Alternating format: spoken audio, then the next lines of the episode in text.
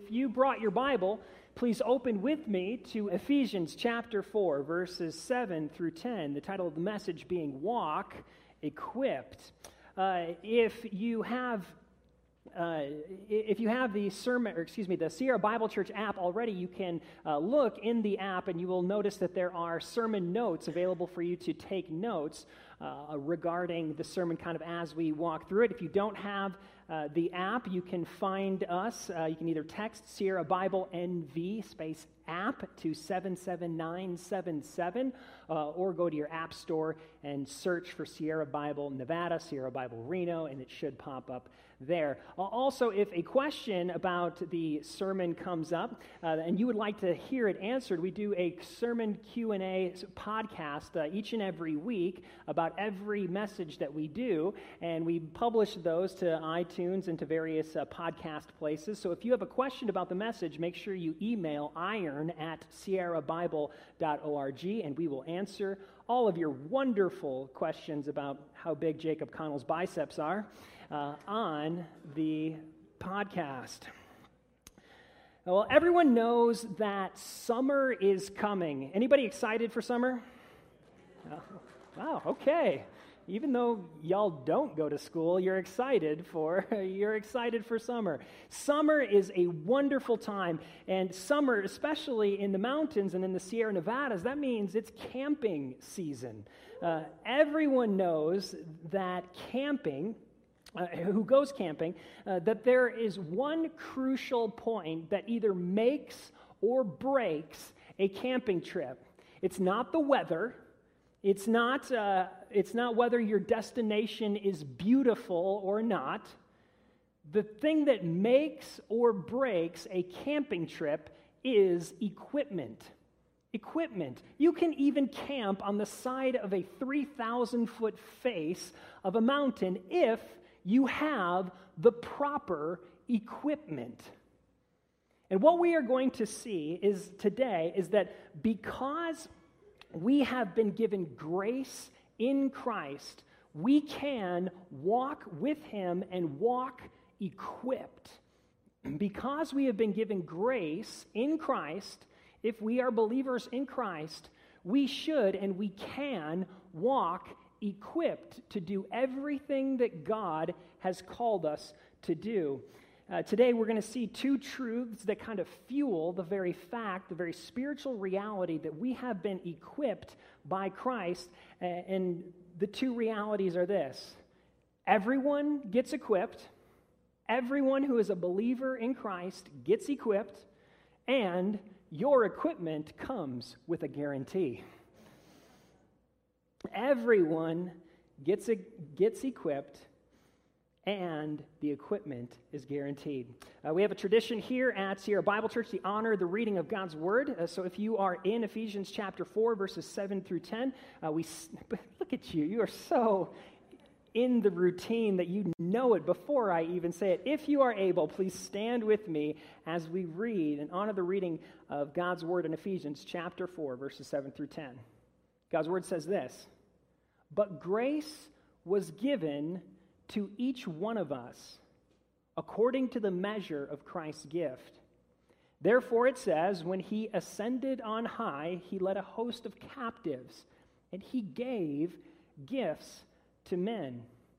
In saying he ascended, what does it mean but that he had also descended into the lower regions, the earth?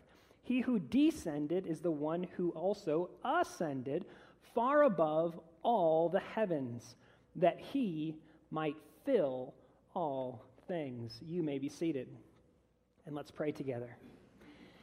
Heavenly Father, we come before you worshiping and praising you for the goodness of your grace towards us in Christ. God, we, we pray that here today, that the message from Ephesians would equip us to do everything that you are calling us to do, that it would encourage us to exercise our spiritual gifts that you have given to us in Christ. And pray, God, that you would use this message to further advance your mission in Reno and Sparks through an edified and built up and unified church, spreading your message and declaring your love and living as a united body of Christ. Thank you for all that you've done for us in Christ, and it's in His name that we pray. Amen. Now, everybody loves Easter, right? Easter, it was just two weeks ago, and we had this wonderful celebration of the resurrection of the Son of God, that Jesus died for our sins, that he was raised uh, three days later, and that he has, uh, in the aftermath of that, poured out his Spirit upon the church. Now, when we celebrate Easter culturally, usually we don't talk about the giving of gifts quite as much as we do in uh, Christmas. Christmas is the arrival of Jesus and his incarnation, the best gift that we could ever receive. But there is still some cultural vestiges of giving gifts on Easter.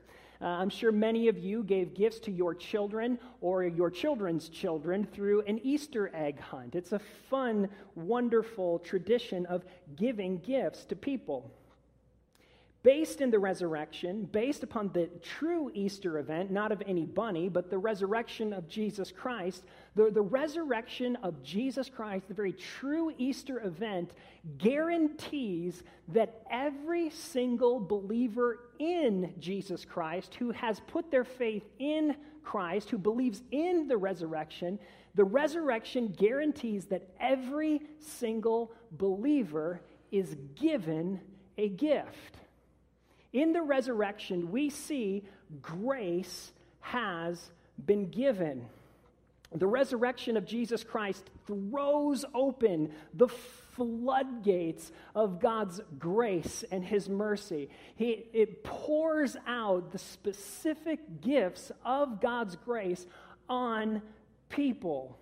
Just like on Easter Sunday when Pastor Jonathan arose 30 feet in the air in the lift to dispense Easter gifts to children.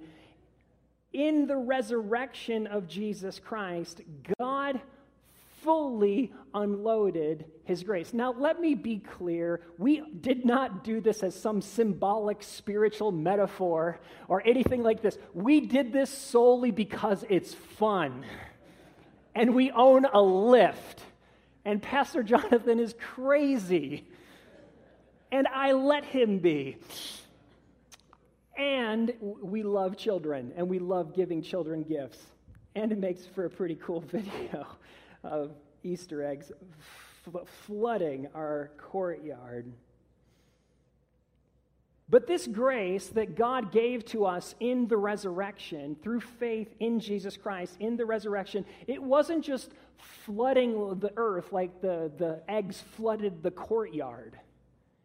The grace that God has given to his people was assigned to specific individuals. It was given with reference to specific persons. Look at what it says in verse 7 Grace was given to each one of us.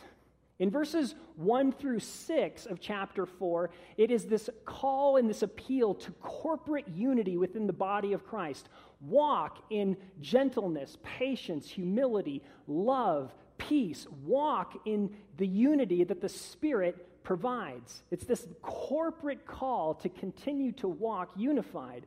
Now, in verse 7, Paul transitions and he says, Now to each one of us. This isn't just a corporate call to be unified together collectively as a church, it is an individual call for every member of the body of Christ to understand they have received grace for a specific purpose to be used in deployment of their specific spiritual gifts. The theme of grace giving, of gift giving, is, is through verses 7 through 11. Christ's giving. Verse 7 grace was given according to the measure of Christ's gift.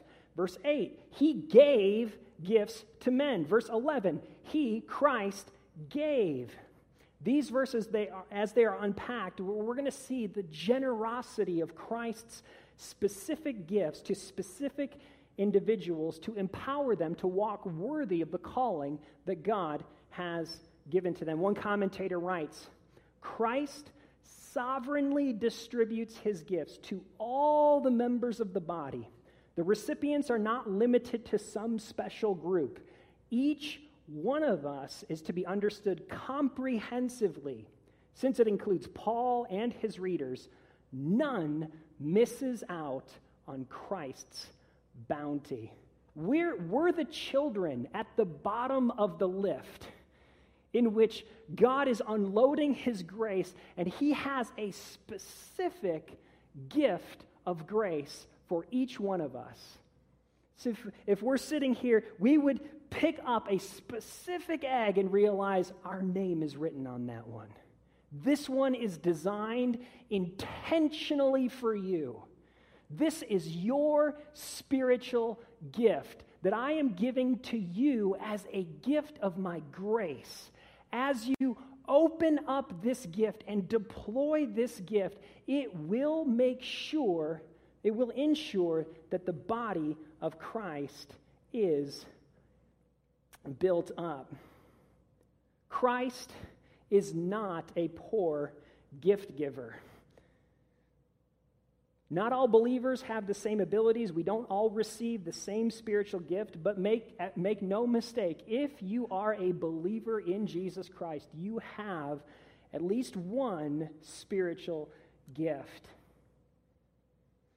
And Christ, he knows what he's doing when he gives gifts. I was reflecting on, uh, uh, I was reflecting on this this week as uh, preparing for the message, and I remembered kind of cycling through all of the gifts that I have been given by other people in my in my life, and I came across in my mind one uh, Christmas season, probably.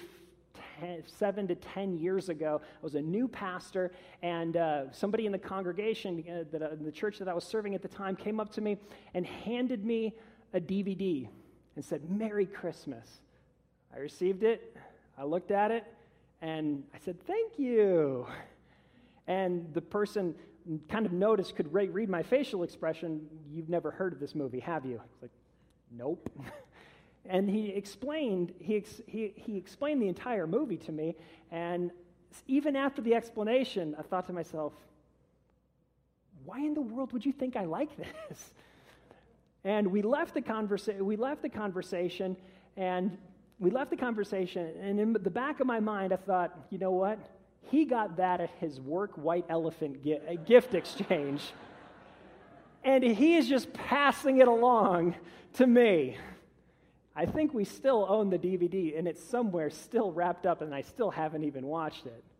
Christ is not like that when he gives you a gift. When you come to Christ and He gives you a specific spiritual gift, it is intentionally designed specifically with your with your inclinations, your strengths, your weaknesses, your personality, all of that is specifically and sovereignly understood to give you the specific gift that He has so that you might walk equipped to build up the body of Christ. He is an intentional gift giver, and he has a specific area of service for every single believer. No one gets excluded. No one can make an excuse. If you are a believer in Christ, you have been given a gift, a spiritual gift, at least one spiritual gift that He expects you to use. He expects you to deploy these gifts. Not because you're so great, not because you're so awesome, but because He desires to show off His grace to this world in His church. If you are in Christ, you have been given a gift, and Christ expects you to use those. Now, in order to kind of think through this, can you think of one area in your life, one area in your life in which you say, whether consciously or subconsciously, whether you do it for this reason or just underneath it all, if you unpacked your motivation, this would be your reason. Can you think of one area of your life to which you say, I'm not getting paid for this? I'm not doing this for reputation. I'm not doing this for accolade. I'm doing this solely because Jesus loves me. He died for me. He rose from the dead, and He has empowered me to do this area of service. I don't care about the public accolades. I don't care about the reputation. I don't care about the financial remuneration. I only care about doing this because I love Jesus and he has loved me. Can you think of one area of your life in which that is true? And even if you are getting paid for that, if you were to say in the depths of your soul, even if I wasn't getting paid, I would still continue to serve Jesus in this way. If you can find that one area in your life, in your spiritual walk, then probably you're operating in your spiritual gift. Most likely, that's an area of your life in which Christ has called you to serve, and He has equipped you or is continuing to equip you to serve so that you might build up His body here on earth and that He might be glorified. I remember as a young man, I had absolutely no ambition to be in ministry whatsoever. As a teenager and as a young man, I was on a career trajectory that was much different than what I was doing now.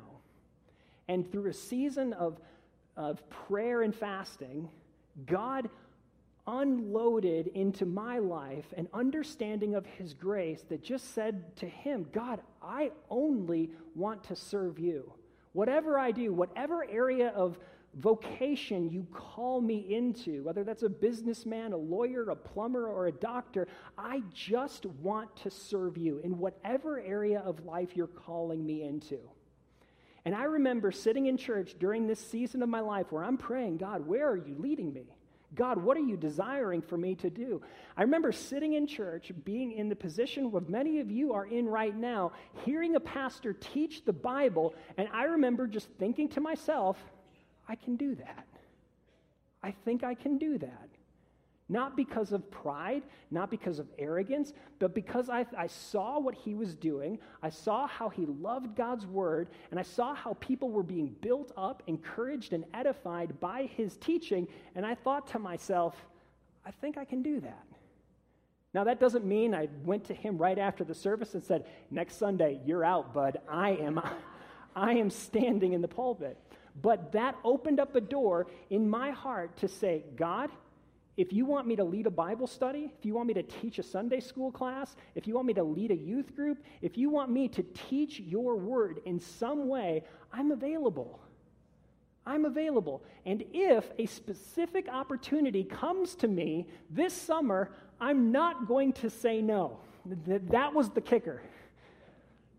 Because then I'm actually putting myself in the position where if an opportunity arises, I'm going to initially think this is probably God's leading in my life to do something for Him and for His sake. And sure enough, that summer, a Bible study leading opportunity happened. I began teaching. I began teaching the scriptures. And in fact, I have no idea still to this day why they permitted this to happen, but they gave me the opportunity as a 20 year old to stand before fully grown and mature adults and open up the scriptures and preach a message from the Bible. It was the worst message I've ever preached in my entire life. It was so bad, I hope and pray that church has no record of it at all, and it never makes its way onto Facebook or social media or anywhere on the internet, especially because many of you will get it, and Pastor Cassidy, I know, will mock me. and it would be warranted because it was terrible. But even at the in the aftermath of that, I thought to myself, yeah, that was pretty rough. But you know what? I can see a path and a trajectory towards growth and maturity that would put me in a place to where people actually aren't just suffering through a message that I'm preaching. And that set me on a trajectory to be mentored by the pastor that allowed for me to fill his pulpit one Sunday and set me on a trajectory to where I'm standing here before you, attempting with my best effort to deploy my spiritual gifts so that you might be built up. Now, that's just my story. Every single one of you has an individual story that God is writing with your life so that you might deploy your spiritual gift and the body of Christ might be built up. As you are here on Sunday morning or as you're fellowshipping with other Christians throughout the week, you need to be on the lookout for other believers doing something that you think that, you know what, God might be calling me into that area. And be getting into fellowship with those people to say, how might we do these things better at Sierra Bible Church? How might we think better and ex- execute better in the area uh, of mission and service and teaching and worship? How, how might we be able to edify and build up Christ's body here in the city of Reno by deploying our spiritual gifts collectively together so that his church might be built up?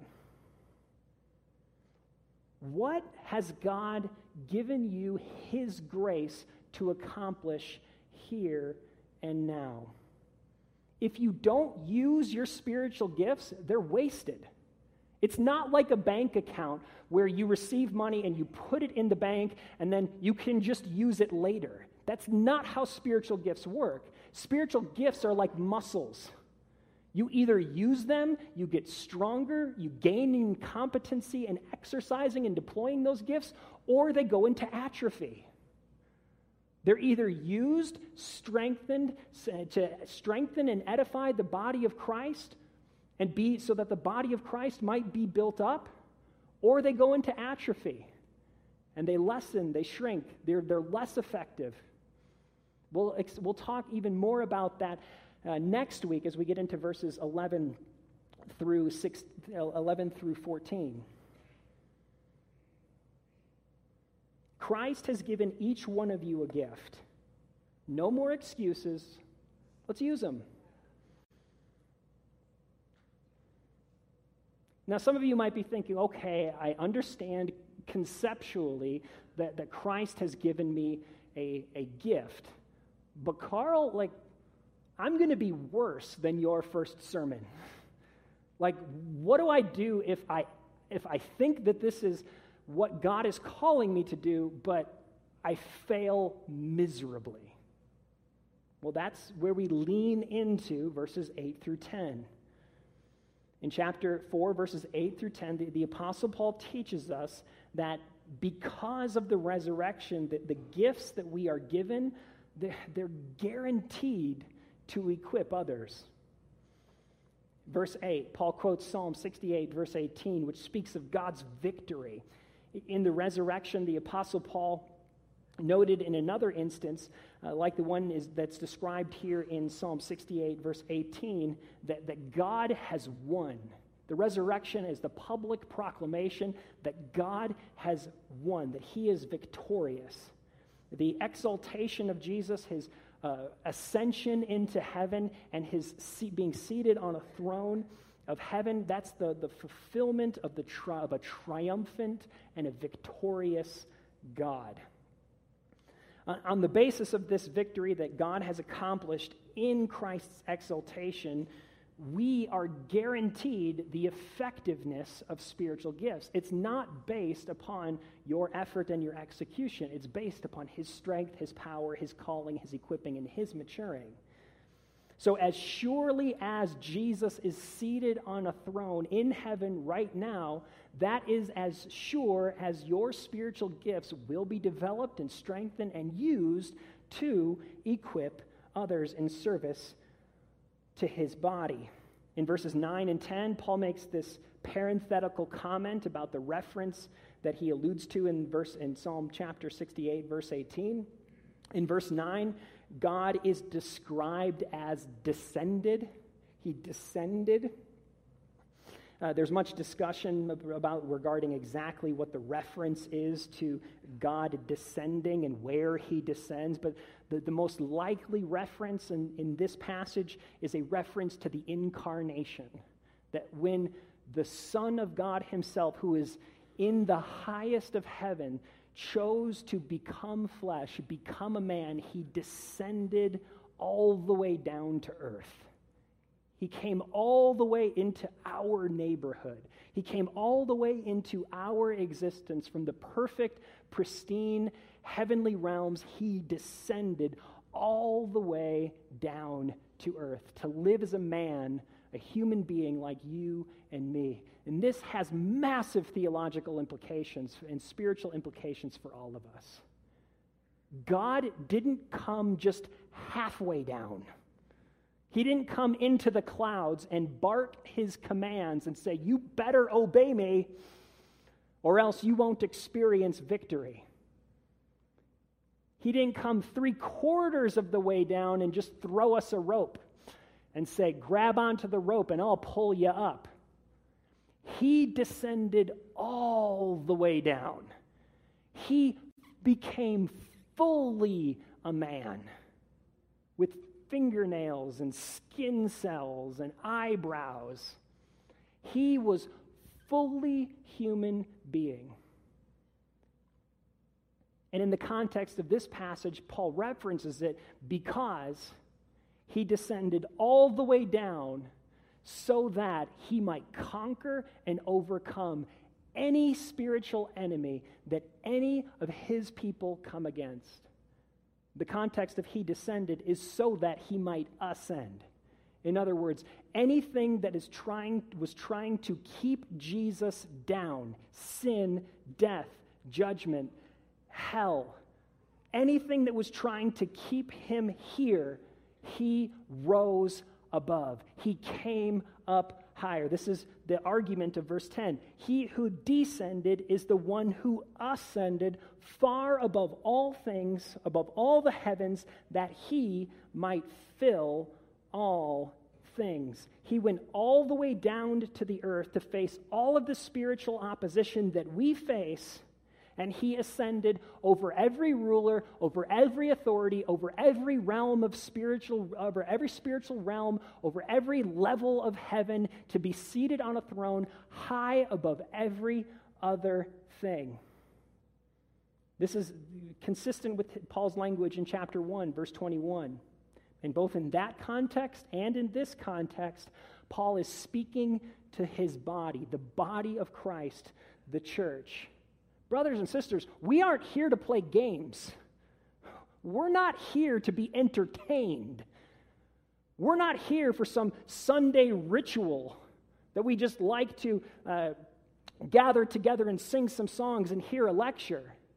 We are here collectively because Christ has flexed his muscles in the resurrection and called us to himself to be a part of his body, to serve him right here and right now. And because of the resurrection and through his church in his body, we right now, as his church, are his means in which he fills all things.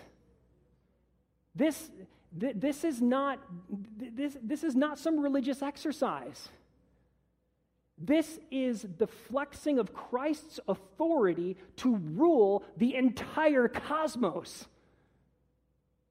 If we thought of church in this way you would think what we're doing on sunday morning has so much more power than what we do in the voting box if we thought of it this way, we would say what we do on Sunday morning as we're gathering has so much more influence than what happens Monday through Friday in any other activity because we are communing with Christ. We are hearing from His Word. We are being equipped by the Spirit to do everything that He has called us to do. And we wouldn't judge a church on the basis of anything other than are we being equipped to do what Christ has called us to do, to build his body as he exercises his authority over all things. Every, uh, every summer, well, not every summer, but every summer, sorry, I'm thinking out loud. This is what happens. Every summer that an Anderson boy turned 10 as I was growing up, my dad would take me and whoever was turning 10 and all of the sons who were over 10 uh, on a camping trip in the boundary waters between Minnesota and, uh, and Canada. It was, there's a, an aerial picture of the, it is one of the most beautiful places in the entire planet. When we would go, we, we would travel, especially the first time I went, I had no idea what was happening. I just knew my dad wanted to take me on this trip with a couple other guys. So we get up to, uh, we wake up really early, we travel all the way to the boundary waters, and we get to the outfitter. The outfitter uh, puts everything in our car that we, that we might need Duluth packs filled with tents, fishing gears, canoes, everything that we might need. And I just got in the canoe and we just started paddling. For five to ten day, for five to ten days, we were just solely at the mercy of our equipment and the knowledge my dad had of that particular area. When I, was, when I first went there, I had no idea how to canoe. I had no idea how to hold a, a, uh, a Duluth pack that was at that time bigger than me. I had no idea how to catch smallmouth bass. I had no idea how to cook from a campfire. I had no idea how to pitch a tent. I just followed my dad, who had all of the details, all of the plans worked out, all of the equipment, all of the knowledge of the equipment, and did whatever he told me to do. The first time, I was just completely clueless. We had all of the equipment that we needed for a successful trip, but I needed to lean on my father's understanding, his knowledge, his, his, his gifts, and, and his understanding of everything. After we had done it three or four times, by the time I'm a fully functioning adult, I could act almost exactly the way that my father acted. I could help that 10 year old and tell him, this is how you pitch a tent. This is how you start a fire. This is how you, uh, you set up your, your rod and your reel, and this is the type of bait that you need to use to catch this particular type of fish. Make the spiritual translation here. God is the all knowing Father. In the resurrection, He has overcome every obstacle that would come against us. And as He deploys His, spirit, his spiritual gifts in the church, He doesn't expect you to already walk in the fullness of maturity of what it means to be a follower of Christ. He knows and expects you need to learn, you need to grow, you need to be shaped and nurtured and be more transformed into the image of my Son. But it all starts with the understanding that Christ is going to be with you, that Christ is going to equip you, and that Christ is going to deploy you to exercise his rule and his reign over his creation through the means of his church. So let's close this thing down with just two questions. And then two questions are this. First, what are you lacking in your service to the body of Christ right now? What are you lacking in your service to the body of Christ right now? Some of you might say, Well, I'm not doing anything. Well, that's what you're lacking. You're not doing anything. But some of you say, Well, I'm not really lacking time or opportunity. Maybe I'm just lacking skills to continue to develop into a more effective service. But what are you lacking? Think through your own life. What are you lacking right now in your service to the body of Christ? Maybe some of you might think, well, my time. I don't have any other time to actually serve Christ because I'm doing so many other things. That's a problem. That's a problem. Christ expects you to, to give and offer some of your time to Him. What are you lacking in your service to the body of Christ right now? And number two, more positively, what would it look like if you were fully equipped to serve him? So I want you, in your sanctified imagination, to imagine what your life would look like if you were walking fully equipped in the spiritual gifts that God has given you. Go ahead and allow your imagination to run. Would you be, would you be leading a new ministry that we don't have going here specifically yet? Would you be a fully functioning team member of a ministry that needs some help? What would it look like if you were fully equipped to serve Him in the way that He is calling Him? Now, when collectively all of the members of Sierra Bible Church are operating according to that vision of what it would look like for all of us collectively and together to be fully equipped to serve Him, then we start being, we start fu- fully functioning as a church in who God has called us to be. So, as we sing this last song, that Christ is risen from the dead, that Christ has overcome sin, he's overcome death, he's overcome the grave. I want you to focus on, because of that resurrection reality, what is God calling me to do here at Sierra Bible Church to serve Him specifically right now? Let's pray together. Heavenly Father, we thank and praise you that you have called us to serve you in your church. God, we pray that we wouldn't allow for our spiritual muscles to atrophy,